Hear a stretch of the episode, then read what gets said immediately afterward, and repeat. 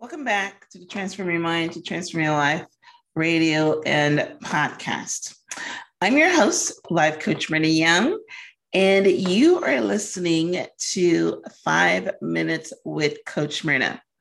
And today I want to talk on the topic of understanding your nature. So, the first question I want to ask you is What is your nature? Do you know what your true nature is? This is a quote from the Buddha. The true crisis in the world is not social or pilots. The true crisis is a lack of consciousness, our inability to recognize our true nature. So let me illustrate um, the true nature of someone with this story two monks were sitting by the river, and one of the monks noticed a scorpion drowning. He dipped his hand in the water and saved the scorpion by putting him on the shore, but not before the scorpion stung him. A couple minutes later, the other monk said, Look, that stupid scorpion is in the water again. The monk again put his hand in the water and saved the scorpion. And again, the scorpion stung him. The other monk looked at him and said, Why do you keep saving the scorpion when he keeps stinging you? The monk replied, Because it is my nature to save and his nature to sting.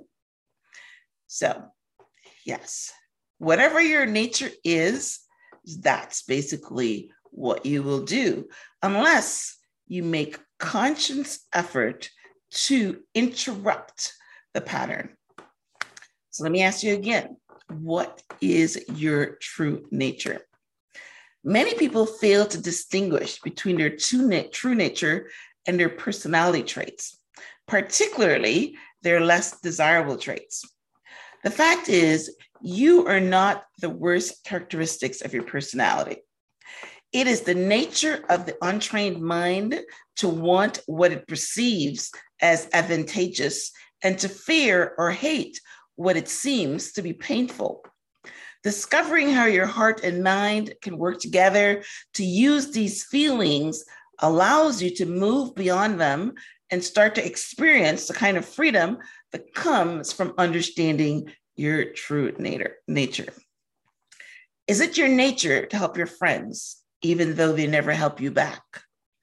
It is your nature to show kindness to strangers. Is it your nature to save like the monk, or is it your nature to critique and see the faults in others? When you discover your true nature, it gives you the freedom to act against your own self interest, to not think, example, the monk saving the scorpion, even though he knows that it is nature to sting. You may feel overwhelmed by the circumstances of your present life or bound by past traumatic events. Again, this is a failure in perception. A spiritual practice can provide you with the knowledge and discipline to investigate and discover your true nature. You have to discover this for yourself, for you will not ultimately believe what someone else tells you. You can do this by investigation with, within the parameters of your present life. The intensities of your desires and fears can be a strong energy that propels you to look more deeply for what really matters. The Buddha taught us that your your true nature is obscured by the veils of wanting, fear, and delusion or ignorance. He urged that you look at the nature of your mind systemically and observe how three mind states condition what you think and value and how you behave. He taught that it is the identification with these mind states that causes suffering. For instance, you mistakenly believe that just because you feel the emotion of wanting, your true nature is the same as that of wanting. If you're not your thoughts, then what is your true nature? How do you find it? How do you live so that you may flourish? These are the perennial questions for anyone who starts to develop an inner life. In Jesus' teaching, love is the center of all being. Love that is forgiven, unconditional, and not self serving. This was Jesus' true nature. What is yours?